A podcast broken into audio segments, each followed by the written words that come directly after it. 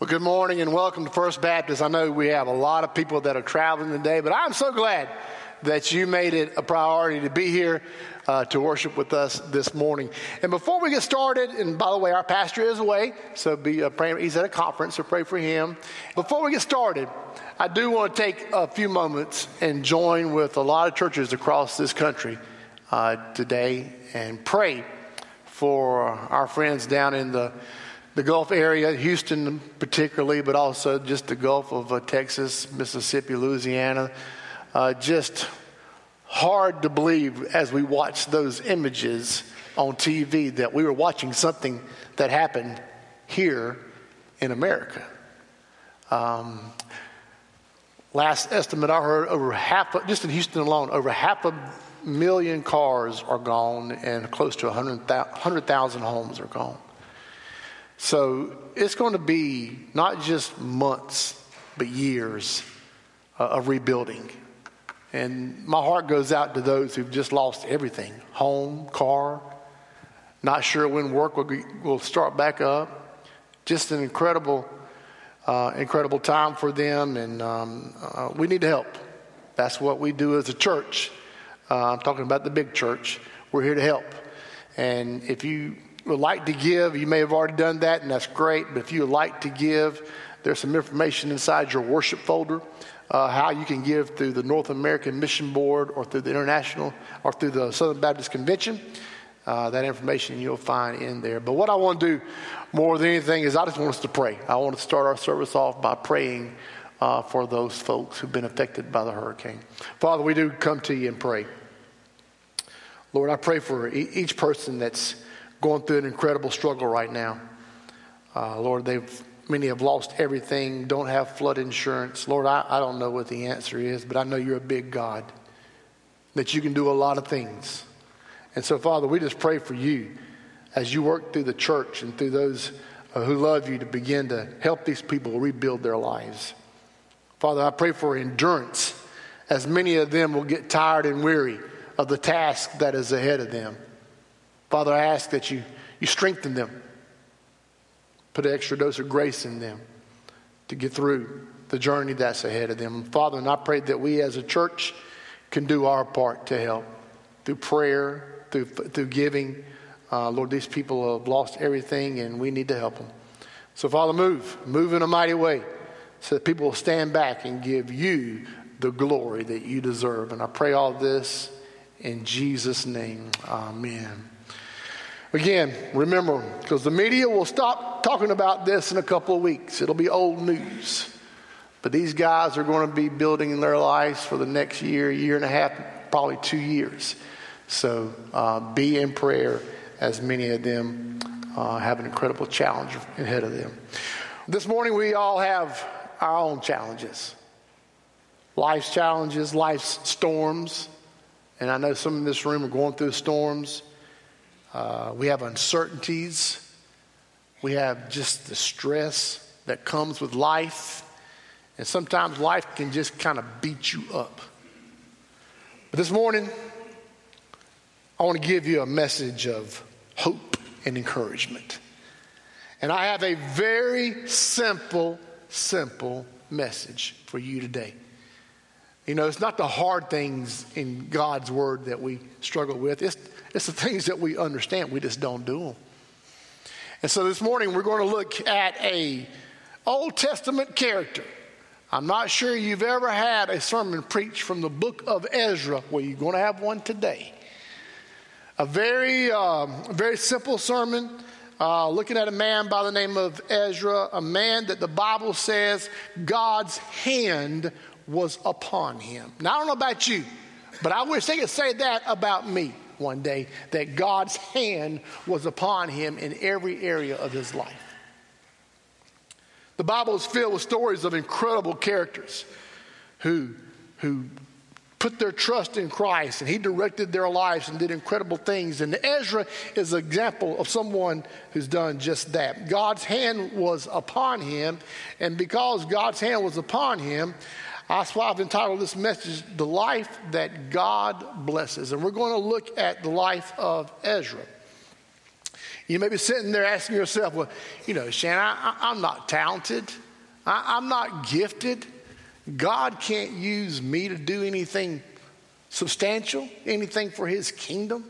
And I'm here to tell you this morning no matter who you are, no matter where you've come from, no matter what problems you might have right now, no matter your personality quirks that you have, what level of education you have, whether you're accepted by others or not, it does not matter. God can and will use you if you let Him. That's exactly what He did with Ezra. And I want you to turn uh, there in your notes. Uh, I, I, would ask you to find the book of Ezra, but we may take it may take a while for some of you to find Ezra. So I just included the scripture there for you. And uh, you see it there on the screen. And we're going to read this and really dig into the last verse as we try to understand the life that God blesses. So, beginning in uh, verse 8 of Ezra chapter 7, and Ezra came to Jerusalem in the fifth month, which was in the seventh year of the king.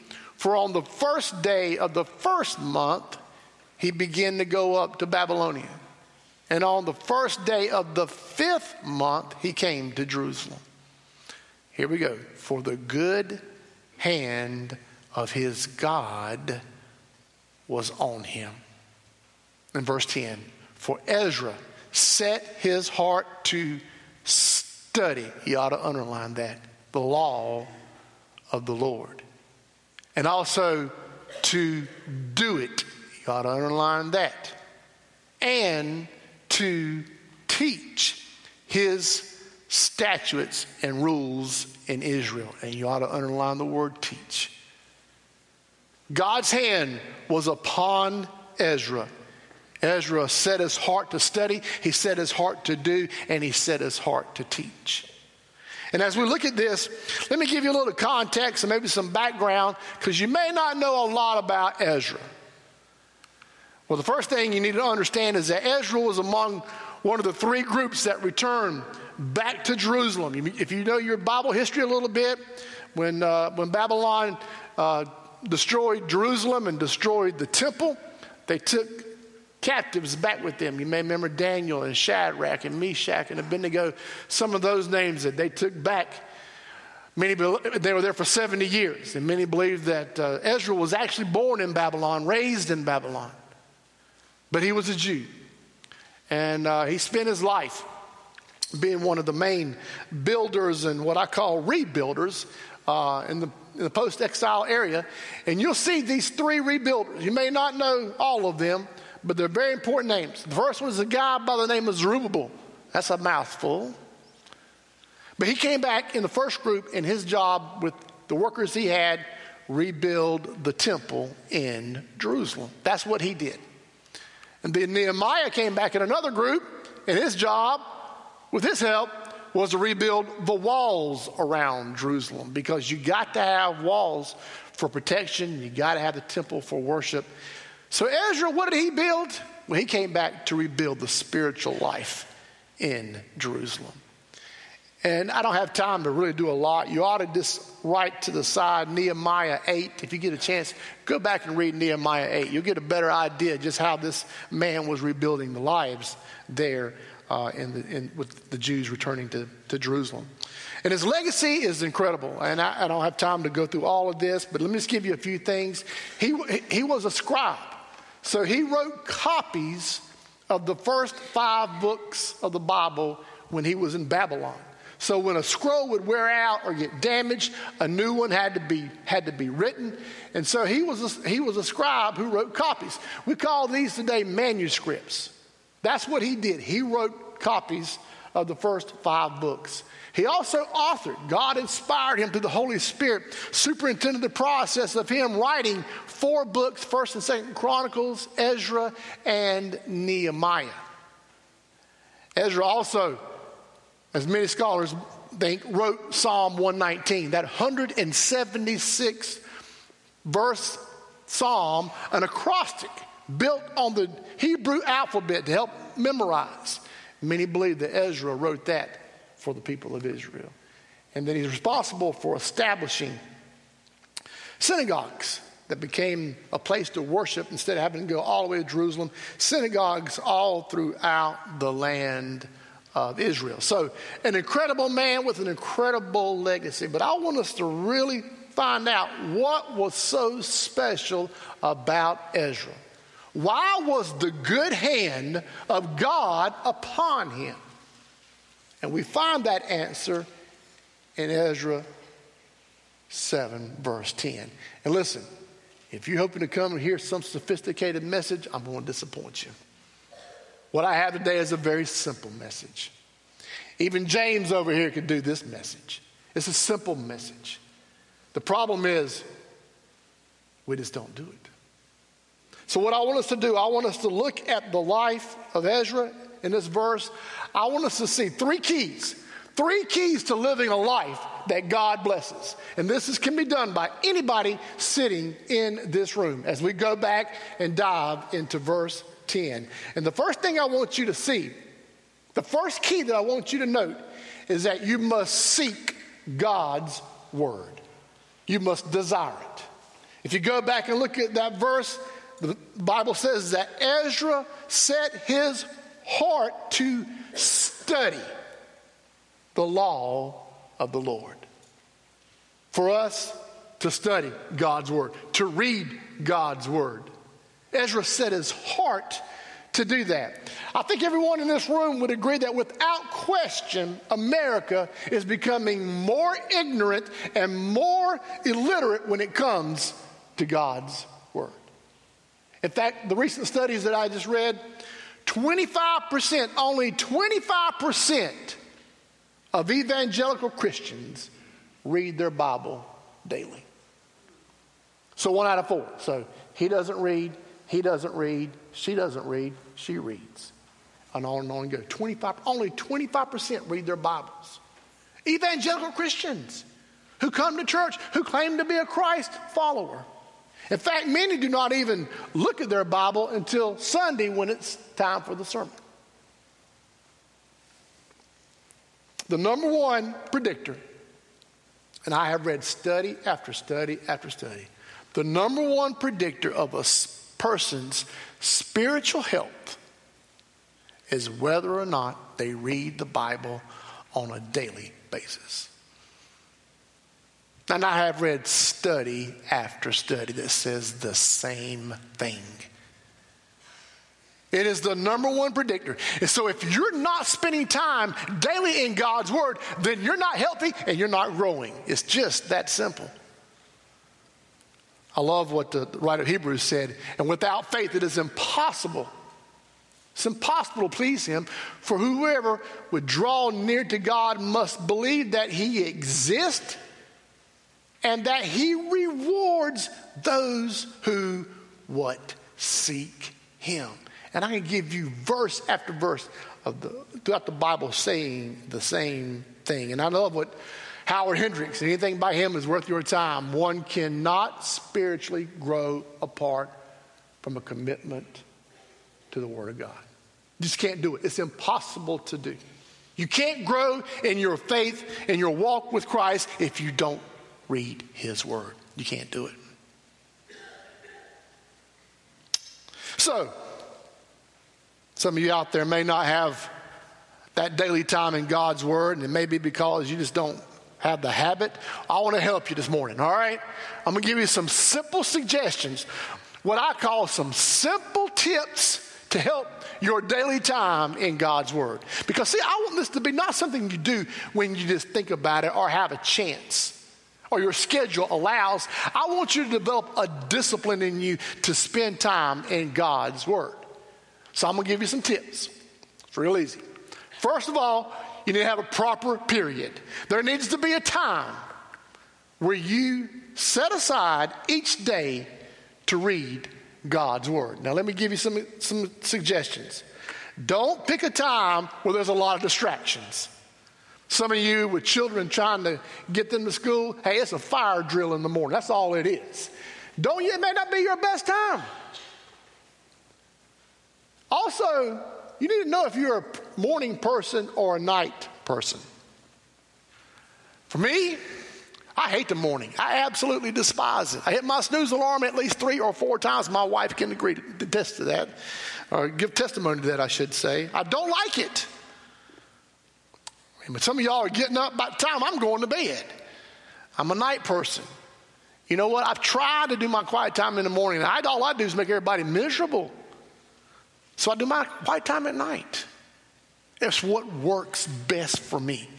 You need to find the best time. That's the key. What is your best time of the day that you can spend reading God's Word? We must have that desire to seek God's Word. We got to set aside a time to do that. Find your best time. What is the right period? Also, you need to have the proper preparation. You need to be physically and mentally alert. For some of you, that means three or four cups of coffee before you start, and that's okay. That's okay. But you need to be also morally pure and clean. You may need to spend some time in prayer confessing your sins before you start time in His Word. You know the old saying that this Bible will keep you from your sin, and sin will keep you from this Bible. Don't let unconfessed sin keep you from spending time in God's Word. All of us are sinners. We've all made mistakes. Hey, just pray, ask God's forgiveness, get in His Word. So you need to have that, that proper period, that proper preparation. You also need to have a proper place, a place where you set aside to read God's Word. It may be a kitchen table. It may be going in early at work before anybody gets there and doing it at your desk. It may be uh, some other area in your house. Uh, I, I, don't know. It may be outside on your porch if you have, or, or deck or something like that. You just need to find a place.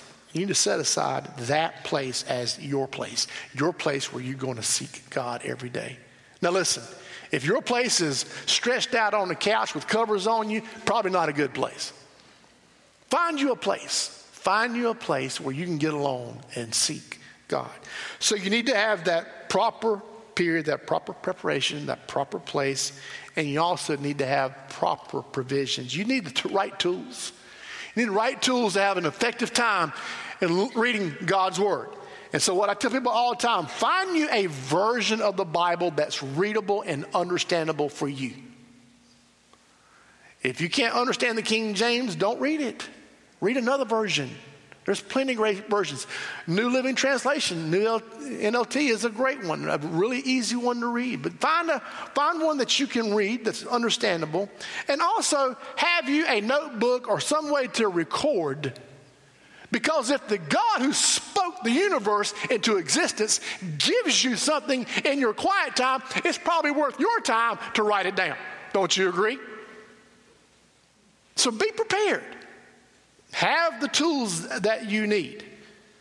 And, and reading plans, listen, just go to Google, type in Bible reading plan. Hundreds will come up. Find you a plan that works for you. But you also need the proper procedure. And I don't think there's any magical one, two, three, four, five step here. I think it's you need to pray before you start. Pray if there's unconfessed sin in your life, but also pray that, the, that God would speak to you today, that God would reveal something to you today. And then read. Read God's word. You don't have to read the whole book. Maybe it's 10 verses, maybe it's a chapter, whatever. But read and then go back and meditate. Think about what you've just read. Chew on it. That's what meditation means. It means to chew on it. And then record. That if God, if, if God says something to you, if there's a sin that God wants you to deal with or promise to claim or whatever it might be, write it down. God's given you something. And then, whatever God's given you, you apply it to your life. You do it. That's real simple.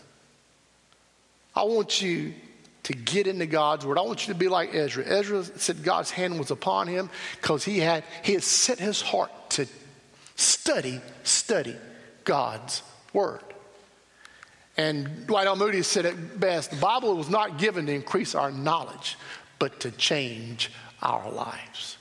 There's a lot of people that are very smart, that have head knowledge about the word, but it's never got here. The whole purpose to get into God's word is so that we can become more like Him. that we can be conformed to the image of Christ, that we can live a life that reflects what being, what's being uh, taught in this book.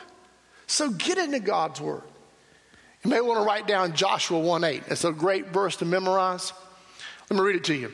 Do not let this book of the law depart from your mouth.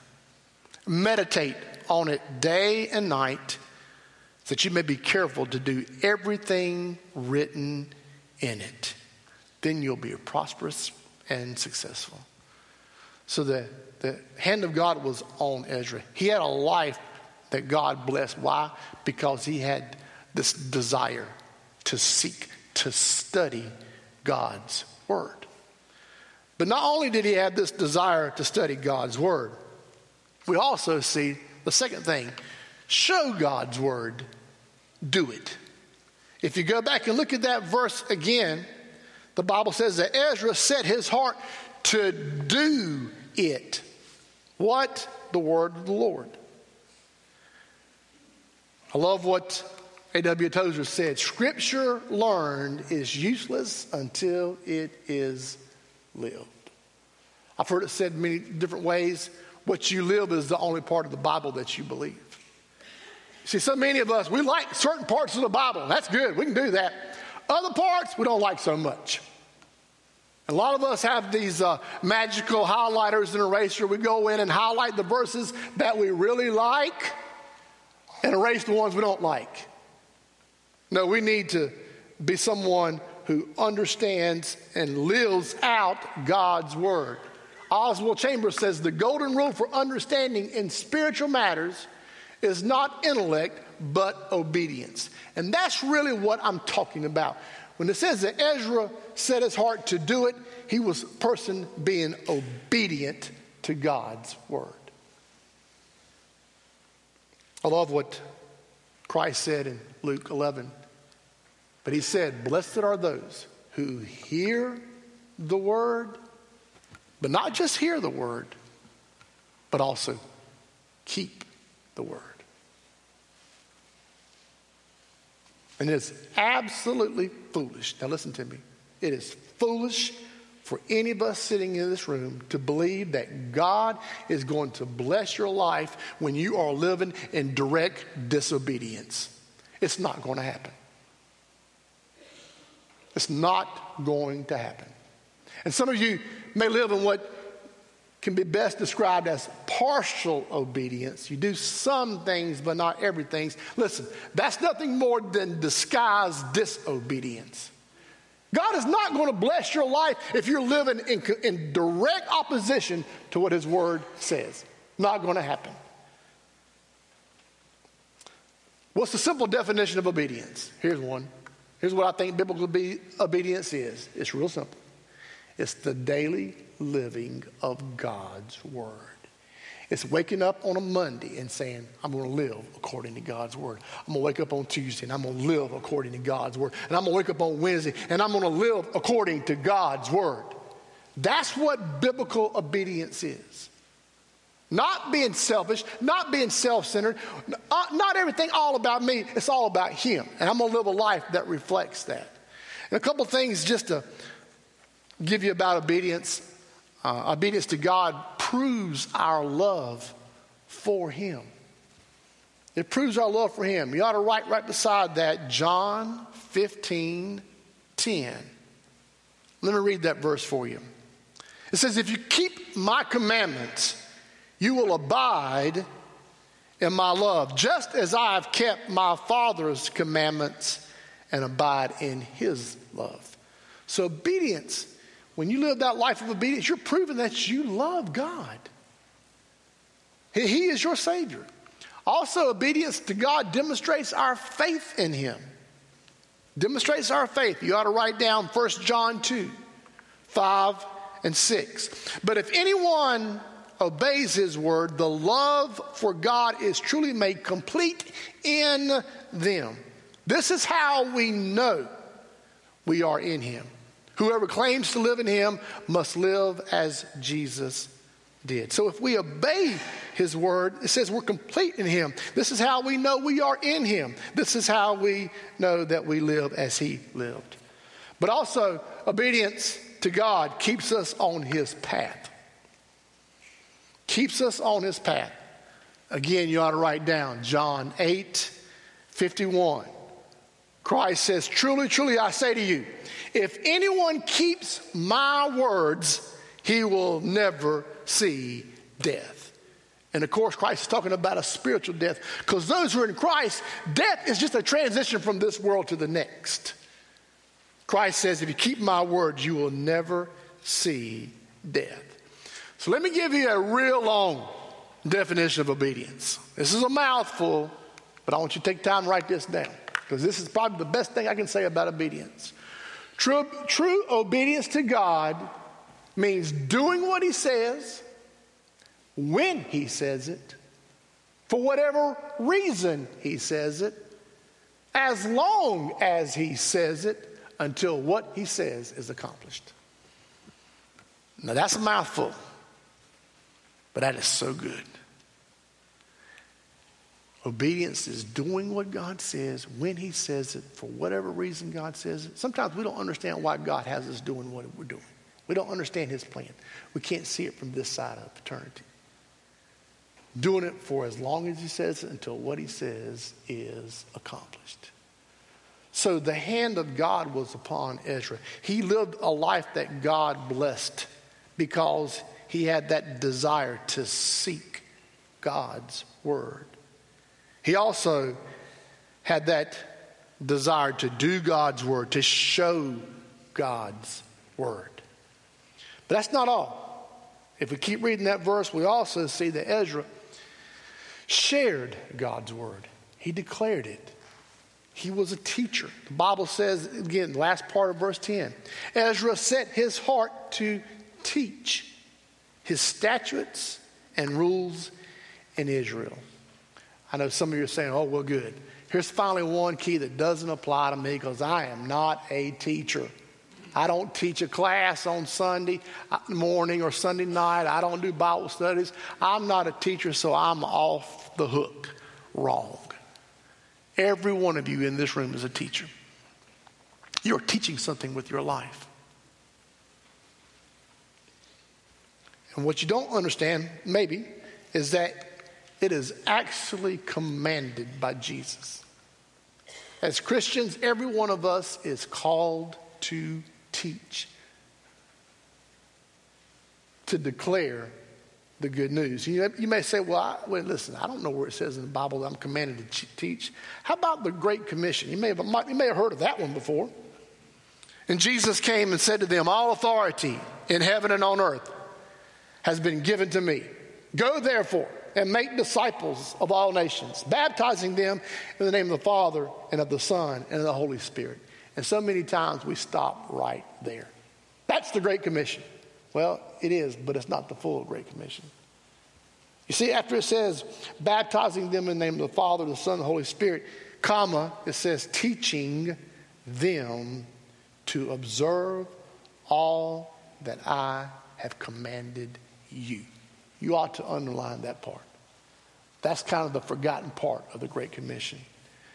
Teaching them to observe all that I've commanded you, and behold, I am with you always to the end of the age. Um, one of my professors, Ed Stetzer, I love what he said. He said, God has made relationships his chosen delivery system for the gospel of hope. In other words, those people that are around you, God expects you to be one that delivers the good news of the gospel to them. Well, kind of finished early because I have a reason. I want to move to application. I'm not going to give you some questions to ponder, and there's nothing wrong with that. But as I studied this lesson, I just felt God moving me to not just end there, but to give you a challenge. It's called the three two, one challenge. Write that down. I, I want you to write down what I'm getting ready to tell you. Okay? Take part of this. If we're going to live a life that God blesses, if, if we're going to live a life that God's hands upon it, if we're going to be one who, who seeks God's word, who shows God's word, who shares God's word, then we got to get serious about our walk with Christ. And you can do that by doing this 321 challenge. And you may say, well, what is that? Well, let me show you the first part of it. Pray. Pray for three family members or friends that are far from God. Now, listen, you hadn't got to think hard about that. Just as I was reading that statement to you, names started popping. Maybe it's a spouse, maybe it's a child, maybe it's a grandchild, maybe it's a coworker, maybe it's that parent that you've got to know on the ball field or dance recital, maybe it's somebody at school. But three people that you know that are far from God. Write their names down. Don't just stick this in your bulletin and not do it, or stick it in your Bible and not do it. Write them down. So, the first part of the 321 challenge pray for three family names, members or friends that are far from God. Just put their name down on, that, on those lines and begin to pray. Pray, pray, pray. And then the second part of this challenge is care. Care for two of them in intentional ways. And what I mean by that is I want you to not just talk to them whenever you run into them, but spend intentional time building relationships with that person. I want you to, to listen to their stories. I want you to hear about their needs. I want you to serve them like Christ served others. But intentionally, intentionally care for them. And then the last one of the 321 challenge is for one, for you to share your story and God's story with one. I don't know who, is, who of those three this going to be, but you pray, pray, you build these relationships, you pray for God to give you a chance to share your story and to share God's story with them. And you may say, Well, Shannon, I'm not sure about my story. What is my story? Sometimes we call that a testimony. Your story is real simple. It's got three elements. It's about your life before you receiving Jesus Christ. What was your life like before Christ came in? For some of you that were very young when you gave your life to Christ, you may, you may just say, hey, listen, I grew up in church. That's how, that's how I was raised. But some of, us, some of us also know what it's like to be broken, for our lives to be a mess. Tell about that. Show them that you're real. What's your life before receiving Christ? Second thing is, how did I come to know Christ? I tell people all the time, for me, I, I, played the church game my whole life. I had everybody fooled. Everybody was fooled by how I lived. But God wasn't fooled. I was just playing the game. In 1990, I quit playing that game. I gave my heart and life to Jesus Christ, and I was changed. It's the greatest decision I've ever made in my life. So, how did you come to know Christ? And then, third component is how does Jesus make my life meaningful? Now that I'm a Christ follower, now that the Holy Spirit of God has indwelt in me, now that I'm one who's put my faith and trust in Christ, how does that make a difference? And I always tell people, I don't know how you can get through life without Christ. He is my anchor, He's my rock. So learn how to share your story. And listen, Every one of you have a story. It can't be argued, it can't be disputed, it can't be debated because it's your story. I can't look at Larry Ashworth and say, Your story is not true. No, because it's his story. So share your story, share your testimony.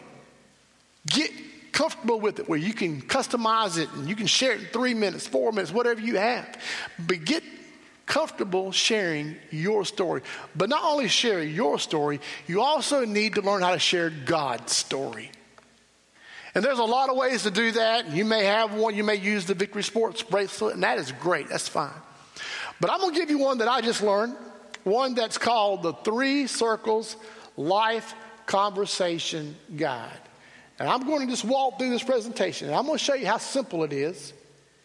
And listen, you may, when I get through, you may go, well, there's just no way I can remember all that. Good. Because we have Bible booklets, these little booklets out in the lobby. Because I'm just going to go, I'm just going to walk through this booklet. You're going to see it on screen, but I'm going to walk through it. But even better than that, there is a phone app. How about that? So, what I'm fixing to show you, you will have on your phone to show somebody else with all the things you need to say. Just type in, go to the App Store, type in three circles, Life Conversation Guide, and then boom, free. Doesn't cost you one thing. Now, some of you aren't real phone savvy, so that's why I said the booklet. We got booklets out in the lobby. Some of you like, I don't even know what an app is, but the, a lot of people do, so load it. So let me walk through. Let me just kind of give you this presentation, real simple. Here's God's story. We live in a broken world, surrounded by broken lives, surrounded by broken relationships, broken systems.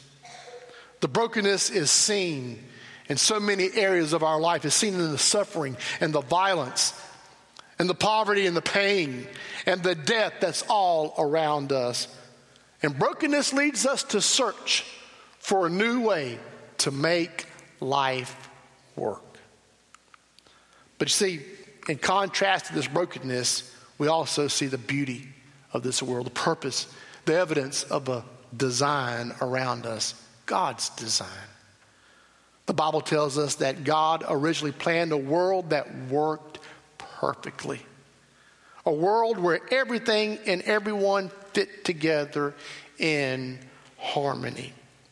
The Bible says in Genesis 1:31, God saw all that he had made and he said it was very good.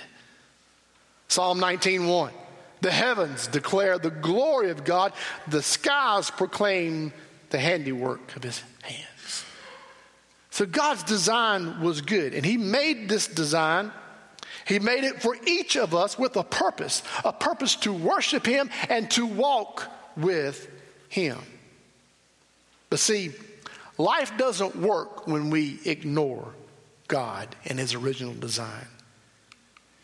We selfishly insist on doing things our own way, and the Bible calls this sin.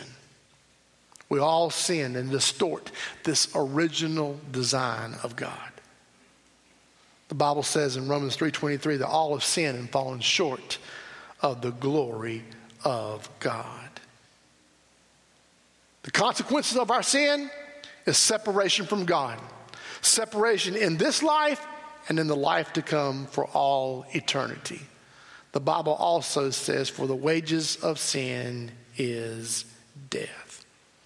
And see, sin will lead us from God's design to a place of brokenness. And we see this all around us and in our lives as well. The Bible says in Romans 125, they exchanged the truth of God for a lie. They worshiped and served something created instead of the creator. So when we realize life is not working, when we're in this state of brokenness, we begin to look for a way out. And that's all the squiggly lines you see there. We're trying to get out of this brokenness and we're going in our own direction and we're trying this thing and this thing and, and nothing is working. We're still broken. See, brokenness leads us to a place of realizing a need for something greater. And as we try to get out of this brokenness, reminded of what it says in Proverbs there's a way that seems right to a man, but its end is the way of death. So at this point, we're in this state of brokenness. What is the answer? What is the provision?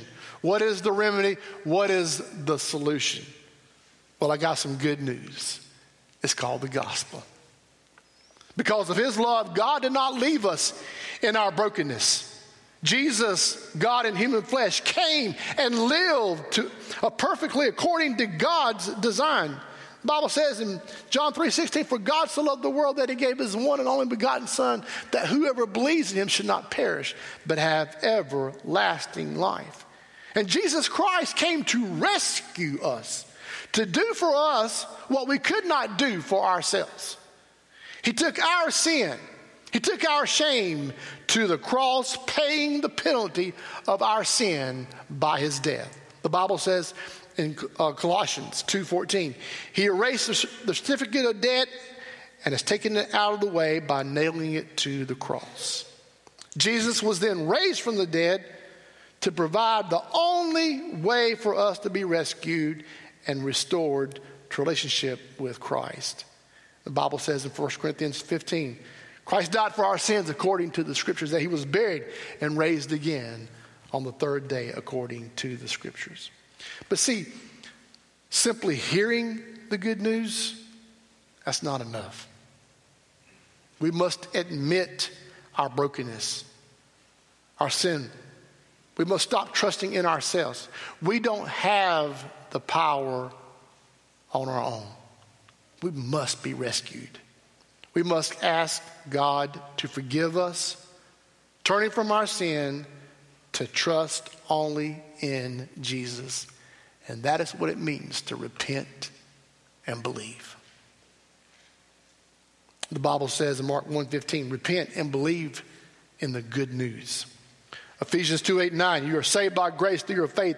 It is not of your works, it is God's gift, not for anyone to boast. Repent and believe. See, by believing, by repenting and believing, we, receive a new life through Jesus Christ, and God turns our lives in a new direction. The Bible says, if you confess with your mouth the Lord Jesus and believe in your heart that God has raised him from the dead, you shall be saved. Romans 10 9. And when God restores our relationship to Him, we begin to discover meaning and purpose in the broken world that we live in. And now we can begin to pursue God's design in all areas of our life. The Bible says in Philippians 2:13, "For it is God who is working in you, enabling you both to, de- to desire and to work out his good purpose." And even when we fail, and we still will fall, we understand God's pathway to be restored. It's the same good news of the gospel of Jesus Christ. God's Spirit empowers us to recover His design and assures us of His presence in, the, in this life and for the life to come.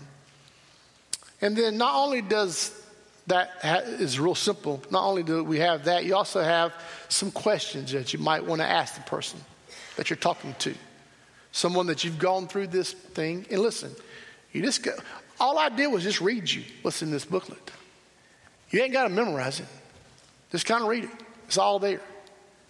But when you get through, you need somebody, you want to make sure they have a chance to respond to, the, to God's story. With statements like, you know what? Uh, you, you can talk to him using words like this My life is broken. I recognize it because of my sin. I need you. I believe that Jesus Christ came to live and die and was raised from the dead to rescue me from sin. Forgive me. I turn from my selfish ways and put my trust in you I know that Jesus is Lord of all, and I will follow him. Now, listen, I just learned this this week. I've seen these books laying around, kind of thumbed through it, but you know, I kind of got my, my little way of sharing the gospel. But you know what? I'm always up to learn something.